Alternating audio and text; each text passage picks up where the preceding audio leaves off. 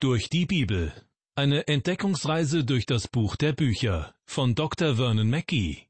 Ins Deutsche übertragen von Andreas Eitschberger und gesprochen von Kai-Uwe Wojczak. Herzlich willkommen zu einer weiteren Folge der Sendereihe Durch die Bibel.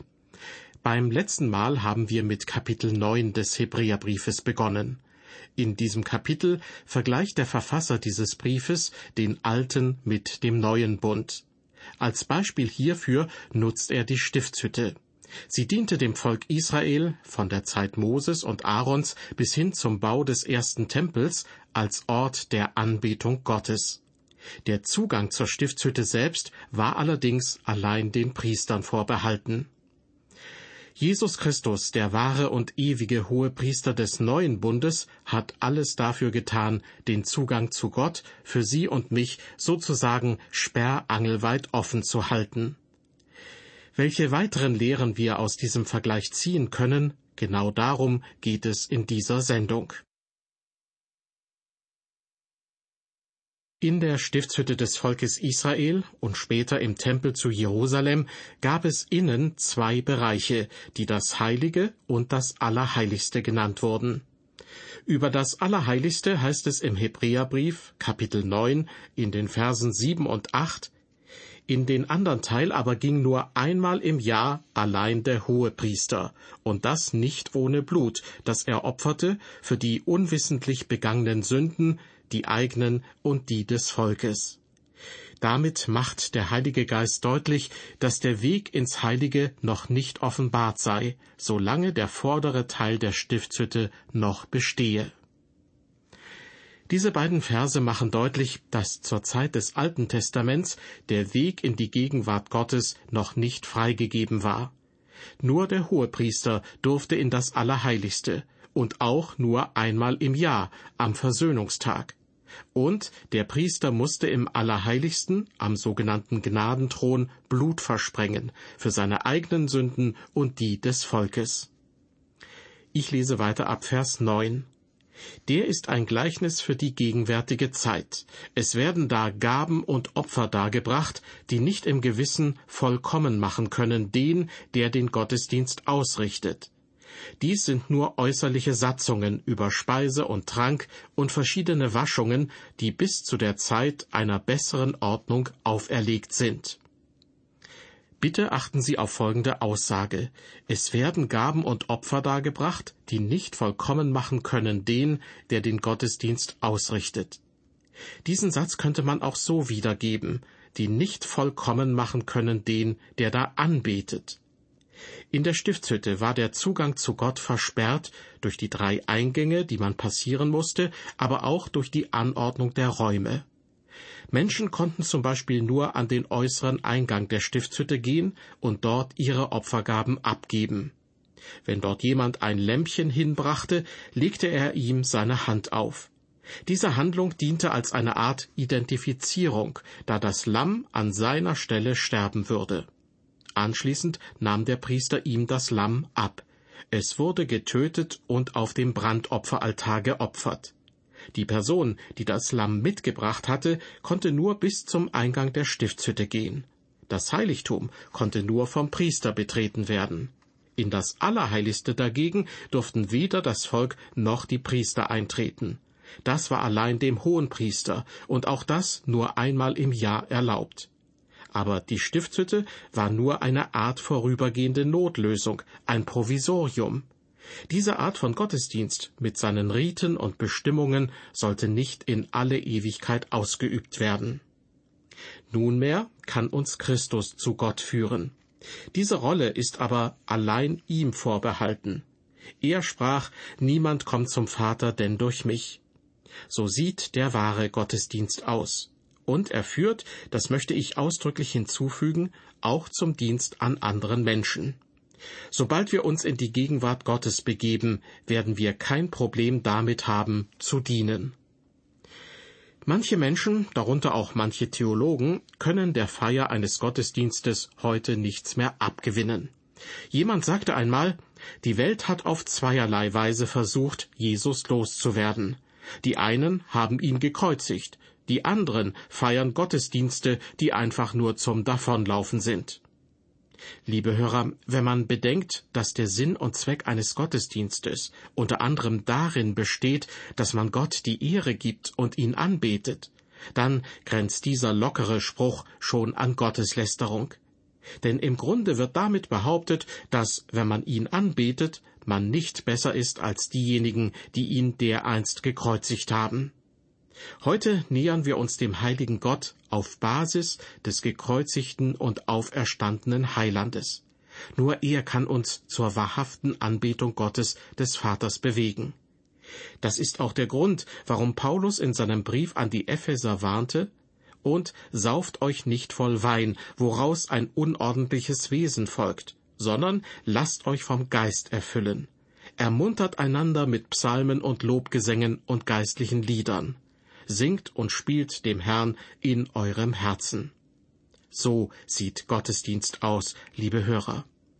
Und die größte Freude der Welt, die ein Kind Gottes erfahren kann, ist die, mit Gottes Geist erfüllt zu werden. Wenn dieser dann alles das, was Christus uns verheißen hat, Wirklichkeit werden lässt, werden unsere Herzen vor Freude überfließen. Und wenn sie in der Gegenwart Gottes waren, um ihn anzubeten, werden sie Freude und ein Lied in ihrem Herzen haben. Einigen von uns fällt es schwer, dieses Lied auch über die Lippen gehen zu lassen. Ich selbst zähle mich auf jeden Fall auch dazu, denn ich kann absolut nicht singen. Aber ich kann Ihnen sagen, dass dieses Lied der Freude, dieses Loblied für Gott, auf jeden Fall tief in meinem Herzen steckt. Wie wunderbar ist es doch, ihn anzubeten. Ich möchte an dieser Stelle noch einmal wiederholen, was wir über das Heiligtum hier auf Erden, das geringeren Wert hat als das himmlische Heiligtum, bisher gelernt haben. Hierzu möchte ich die Zusammenfassung eines guten Freundes von mir zitieren. Erstens, die Stiftshütte des Volkes Israel war ein Heiligtum auf Erden. Es war ein irdisches Heiligtum, und zwar in dem Sinne, dass es aus irdischen Materialien von Menschenhand errichtet wurde. Zweitens, die Stiftshütte als irdisches Heiligtum und der Priesterdienst waren nur winzige und unvollkommene Hinweise auf jene Dinge, die noch kommen sollten. Sie waren nur ein Abbild und Schatten des Himmlischen. So viele von uns neigen hier zu Verwechslungen. Weil im Alten Testament ganz genau berichtet wird, welche Materialien zum Bau der Stiftshütte verwendet wurden, welche Maße sie hatte und wie die Kleidung der Priester beschaffen war, halten wir das für das Reale. Und die himmlische Stiftshütte, von der im Hebräerbrief berichtet wird, ist für uns nur so eine Art Wolkenkuckucksheim. Aber es ist gerade umgekehrt, so der Schreiber des Hebräerbriefes. Das Sichtbare ist nur ein Abbild und ein Schatten des Unsichtbaren. Es ist bestenfalls ein Vorgeschmack auf das, was im Himmel ist. Drittens. Die Stiftshütte als irdisches Heiligtum war für die allermeisten Menschen unzugänglich. Mit anderen Worten, Zutritt verboten. Wenn Sie zu jener Zeit ein Israelit gewesen wären, hätten Sie nicht einfach in die Gegenwart Gottes hereinplatzen dürfen. Man hätte sie schon am ersten Eingang aufgehalten. Dort hätten sie ein Opfertier abgeben können, und dann wäre ihre Reise auch schon zu Ende gewesen. Der Priester führte den Gottesdienst an ihrer Stelle aus. Heute sind wir allerdings eine Priesterschaft der Gläubigen. Jeder von uns hat Zugang zu Gott.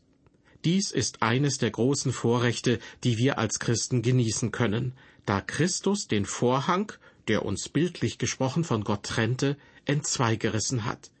Er ist in die Gegenwart Gottes vor sein Angesicht getreten. Er steht dort für uns ein. Unter dem alten Bund genossen die Israeliten kein solches Vorrecht. Viertens, die Stiftshütte war nur ein temporäres Heiligtum. Im Grunde war es nur ein Provisorium. Der Herr Jesus aber wird in alle Ewigkeit den Weg zu Gott offen halten. Und das ist auch gut so, denn ich weiß von mir selbst, dass ich jemanden benötige, der mir den Weg in die Ewigkeit ebnet und mir den Zugang zu Gott frei hält. Die irdische Stiftshütte dagegen war nur eine vorübergehende Sache. Und schließlich fünftens. Die Stiftshütte, der Priesterdienst und die Opfergaben, sie waren weitgehend wirkungslos, was die Veränderung der Herzen der Menschen betraf. Das scheint mir besonders wichtig zu sein. Das irdische Heiligtum trug nichts zur Veränderung der Herzen der Menschen bei. Heute können sie aber zu Jesus kommen. Er kann ihr Leben verändern. Nur er kann sie dazu befähigen, Gott im Geist und in der Wahrheit anzubeten. Nur Jesus kann Gott zu einer Realität in ihrem Leben machen. Viele Menschen von heute spielen nur Kirche, so wie wir als Kinder stundenlang Kaufladen oder Post gespielt haben. Ich kenne viele Christen, die längst erwachsen sind und schon graue Haare haben, die aber immer noch Kirche spielen. Sie sind an verschiedenen Komitees beteiligt, sind Mitglieder des Presbyteriums, manche singen im Chor, manche sind Sonntagsschullehrer. Sie sind geschäftig wie die Ameisen und meinen Gott zu dienen. Aber manche richten auch jede Menge Schaden an, so wie die Termiten. Liebe Hörer, wir können Gott erst dienen, wenn wir vor ihm die Knie gebeugt und ihn angebetet haben. Soweit diese Zusammenfassung in fünf Punkten. Die Stiftshütte des Volkes Israel hier auf Erden und das Heiligtum im Himmel, das für immer Bestand hat. In unserem Bibeltext geht es nun weiter mit Vers 11. Christus aber ist gekommen als ein hoher Priester der zukünftigen Güter durch die größere und vollkommenere Stiftshütte, die nicht mit Händen gemacht ist, das ist, die nicht von dieser Schöpfung ist. Wenn hier von den zukünftigen Gütern die Rede ist, können wir aus unserer heutigen Perspektive beruhigt sagen, die Güter, die zumindest teilweise schon Wirklichkeit geworden sind. Denken Sie nur an all die guten Dinge, die in den letzten 2000 Jahren durch Christus bereits geschehen sind. Des Weiteren wird die größere und vollkommenere Stiftshütte erwähnt, die nicht mit Händen gemacht ist. Das, was Menschen hier auf Erden gebaut haben, ist nichts im Vergleich zu dieser himmlischen Stiftshütte. Die vollkommenere Stiftshütte ist nicht Teil dieser natürlichen Schöpfung, genauso wenig wie sie aus irdischen Materialien oder von irdischen Baumeistern geschaffen wurde. Ich möchte das Folgende in aller Freundlichkeit sagen. Viele Pastoren versuchen heute, dem Fleisch zu dienen. Das heißt, sie kümmern sich nur um die typisch menschlichen Belange. An sich ist das nicht verkehrt, aber sie vergessen, sich um die Seelen der Menschen zu kümmern. Deshalb ist es wichtig, dass wir erkennen, dass es im Himmel ein wahrhaftiges Heiligtum gibt mit einem wahrhaftigen Hohenpriester. Dort gibt es auch den wahrhaft geistlichen Gottesdienst. Und das hat Auswirkungen auf uns. Man kann Gott überall anbeten, nicht nur, aber selbstverständlich auch zusammen mit anderen in einer Gemeinde. Und damit es keine Missverständnisse gibt, will ich es ausdrücklich betonen. Es ist wunderbar, wenn Menschen sich in einer Gemeinde versammeln, um Gott wahrhaftig anzubeten. Weiter geht es in unserem Bibeltext mit Vers 12. Über Jesus Christus, den wahren Hohenpriester, heißt es dort, er ist auch nicht durch das Blut von Böcken oder Kälbern, sondern durch sein eigenes Blut ein für allemal in das Heiligtum eingegangen und hat eine ewige Erlösung erworben. Ich behaupte, dieser Vers beweist, dass Christus buchstäblich sein Blut mit in den Himmel genommen hat. Wenn der Verfasser des Hebräerbriefes das nicht zum Ausdruck bringen will, dann weiß ich nicht, was der Vers bedeuten soll. Christus ist nicht durch das Blut von Böcken und Kälbern in das himmlische Heiligtum eingegangen. Diese Formulierung stellt eindeutig klar, dass es hier nicht in einem übertragenen Sinn um Blut geht, sondern um wirkliches Blut. Und das gilt selbstverständlich auch, wenn es dann weiter heißt, sondern durch sein eigenes Blut. Es geht wahrhaftig um sein Blut, das Christus am Kreuz vergossen hat. Und wenn wir dann lesen, er ist eingegangen in das Heiligtum, dann können wir fragen, auf welche Weise? Die Antwort darauf lautet, durch sein eigenes Blut. Sein Opfer war viel größer als alles andere bisher und in der Zukunft. Sein Opfer war das einzige Opfer, das des echten Heiligtums würdig war. Weiter lesen wir in Vers 12, er hat eine ewige Erlösung erworben. Die Elberfelder Bibel zum Beispiel fügt das Wörtchen uns hinzu. Er hat uns eine ewige Erlösung erworben. Dieses Wort erscheint nicht im griechischen Originaltext. Vielleicht haben die Übersetzer versucht zu verdeutlichen, für wen die Erlösung bestimmt war. Das ist zwar in Ordnung, aber die Betonung dieses Verses liegt meines Erachtens auf einem anderen Thema. Was dieser Vers betonen möchte, ist, dass Christus das Heiligtum ein einziges Mal betrat, um die ewige Erlösung zu erwerben. Die israelitischen Priester dagegen betraten das Heiligtum andauernd, und was immer sie auch erwirkten, war nur von vorübergehender Bedeutung. Nur Christus ist einmal hineingegangen und erwarb die ewige Erlösung. Hiermit wird die Betonung auf die Autorität und Bedeutung des Opfers Christi gelegt. Sein Tod brachte die Erlösung, nicht sein Leben. Liebe Hörer, Sie können seiner Lehre folgen und meinen, Sie wären deshalb errettet, aber seine Lehre hat nie jemanden gerettet. Es ist der Tod Christi, der errettet, weil er damit unsere Schuld von uns genommen hat. Wir lesen weiter in den Versen 13 und 14. Denn wenn schon das Blut von Böcken und Stieren und die Asche von der Kuh durch Besprengung die Unreinen heiligt, so dass sie äußerlich rein sind, um wie viel mehr wird dann das Blut Christi, der sich selbst als Opfer ohne Fehl durch den ewigen Geist Gott dargebracht hat, unser Gewissen reinigen von den toten Werken, zu dienen dem lebendigen Gott. Wenn hier von der Asche einer jungen Kuh die Rede ist, dann bezieht sich das auf die Verordnungen im vierten Buch Mose Kapitel 19. Eine geschlachtete Kuh wurde vollständig verbrannt und ihre Asche wurde an einem reinen Ort aufbewahrt. Falls ein Mann zeremoniell unrein erschien, hauptsächlich durch Berühren eines Leichnams, nahm der Priester die Asche, vermischte sie mit Wasser und besprengte den unreinen Mann. Hierdurch wurde er zeremoniell gereinigt, damit er wieder in die Gemeinschaft aufgenommen werden konnte. Ich möchte Sie darauf hinweisen, dass die Kuh an dieser Stelle eine besondere Symbolik hat. Hier wurde eine Kuh und kein Ochse verwendet, denn das weibliche Geschlecht galt als das schwächere Geschlecht. So kann man es im ersten Petrusbrief Kapitel 3 Vers 7 nachlesen. Nach der alttestamentlichen Anweisung wurde also eine Kuh geschlachtet, um bestimmte unrein gewordene Menschen wieder rein zu machen. Und wie steht es mit uns heute, wenn wir uns verunreinigt haben, wenn wir schuldig geworden sind? Nun, wir sind schwach, und Christus kam in die Welt und erlebte unsere Schwäche am eigenen Leib. Sein Opfer befreit uns von unserer Unreinheit und unserer Sünde. Im vierten Buch Mose wird übrigens verlangt, dass eine rötliche Kuh, also mit rotbraunem Fell verwendet wird. Ich meine, dass die Farbe Rot für die Tatsache spricht, dass Christus für uns zur Sünde wurde. Nicht auf irgendeine akademische Art und Weise, nein, er wurde buchstäblich Sünde für uns. Wie wir wissen, ist die Farbe Rot an manchen Stellen in der Bibel die Farbe der Sünde. Jesaja beispielsweise sprach, so kommt denn und lasst uns miteinander rechten, spricht der Herr. Wenn eure Sünde auch blutrot ist, soll sie doch schneeweiß werden, und wenn sie rot ist wie Scharlach, soll sie doch wie Wolle werden. Deshalb wohl musste es eine rötliche, eine rotbraune Kuh sein. Außerdem musste ein solches Tier ohne Makel sein. Es konnte Christus gar nicht repräsentieren, ohne absolut perfekt zu sein.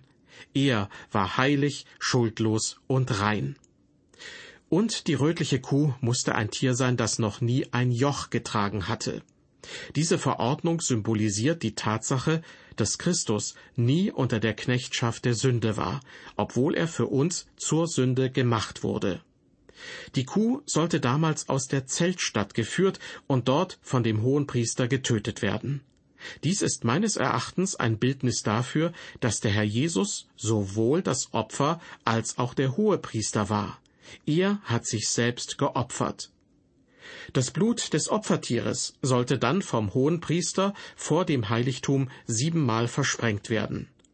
Viele Menschen sind der Meinung, dass die Zahl sieben in der Bibel für Perfektion steht. Diese Annahme ist nur indirekt wahr. Die Hauptbedeutung ist Vollständigkeit. Damit ist gemeint, dass Christi Opfer ein Geschehen ist, das ein für allemal abgeschlossen ist. ein Opfer, das die Sünde des Gläubigen tilgt. Der Kadaver der Kuh sollte schließlich verbrannt werden, was auch wieder unter den Augen des Hohenpriesters geschehen sollte. Wofür könnte das ein Bild sein? Wissen Sie, Gott hat die Welt so sehr geliebt, dass er seinen eingeborenen Sohn gab. Jesus gab sich aus freien Stücken hin. Wir haben wahrscheinlich noch nie darüber nachgedacht, welch eine Trauer im Himmel am Tag seines Todes herrschte. Das vierte Buch Mose teilt uns ferner mit, dass Zedernholz und Ysop mit der Kuh verbrannt werden sollten, also auch Pflanzen. Für mich ist dies ein Hinweis darauf, dass der Herr Jesus Christus nicht nur die Menschheit, sondern diese gesamte Welt erlöst hat. Wir leben in einer Welt, die durch die Sünde verflucht ist. Sie stöhnt und leidet unter dem Schmerz, aber sie wird errettet werden. Eines Tages wird sie erlöst werden, und dann wird die Sünde ein für allemal ausgemerzt. Deshalb war Christi Opfer angemessen und vollständig. Es war eine abgeschlossene Handlung, die Gottes gesamte Schöpfung, die von der Sünde berührt wurde, umfasste. Die Asche der Kuh sollte schließlich an einem reinen Ort aufbewahrt werden. Die Asche sollte, wenn sie benötigt wurde, mit Wasser vermengt werden. Ich bin der Meinung, dass das Wasser für das Wort Gottes steht. Es ist das Wort Gottes, das die Sünde im Leben eines Christen offenbart. Zum Schluss meiner Ausführungen möchte ich noch einmal die Verse 13 und 14 vorlesen. Was ich zu Vers 13 zu sagen hatte, haben Sie eben gehört. Die Auslegung zu Vers 14 folgt in der nächsten Sendung. In diesen beiden Versen heißt es, denn wenn schon das Blut von Böcken und Stieren und die Asche von der Kuh durch Besprengung die Unreinen heiligt, so dass sie äußerlich rein sind, um wie viel mehr wird dann das Blut Christi, der sich selbst als Opfer ohne Fehl durch den ewigen Geist Gott dargebracht hat, unser Gewissen reinigen von den toten Werken, zu dienen dem lebendigen Gott. Hätten Sie je im Leben gedacht, dass der Opfertod Jesu Christi im Hebräerbrief mit der Opferung einer rötlichen Kuh in Verbindung gebracht wird? Nun, die Bibel steckt voller Überraschungen. Die Sache mit der Kuh ist ein Bild für das perfekte Opfer, das Jesus auf Golgatha zu unserer Erlösung brachte. In der nächsten Sendung aus der Reihe Durch die Bibel werden wir Kapitel 9 abschließen und es wird sich dann ein wunderbares Mosaik ergeben, das bisher nur bruchstückhaft zu erkennen war. Bis dahin wünsche ich Ihnen Gottes reichen Segen.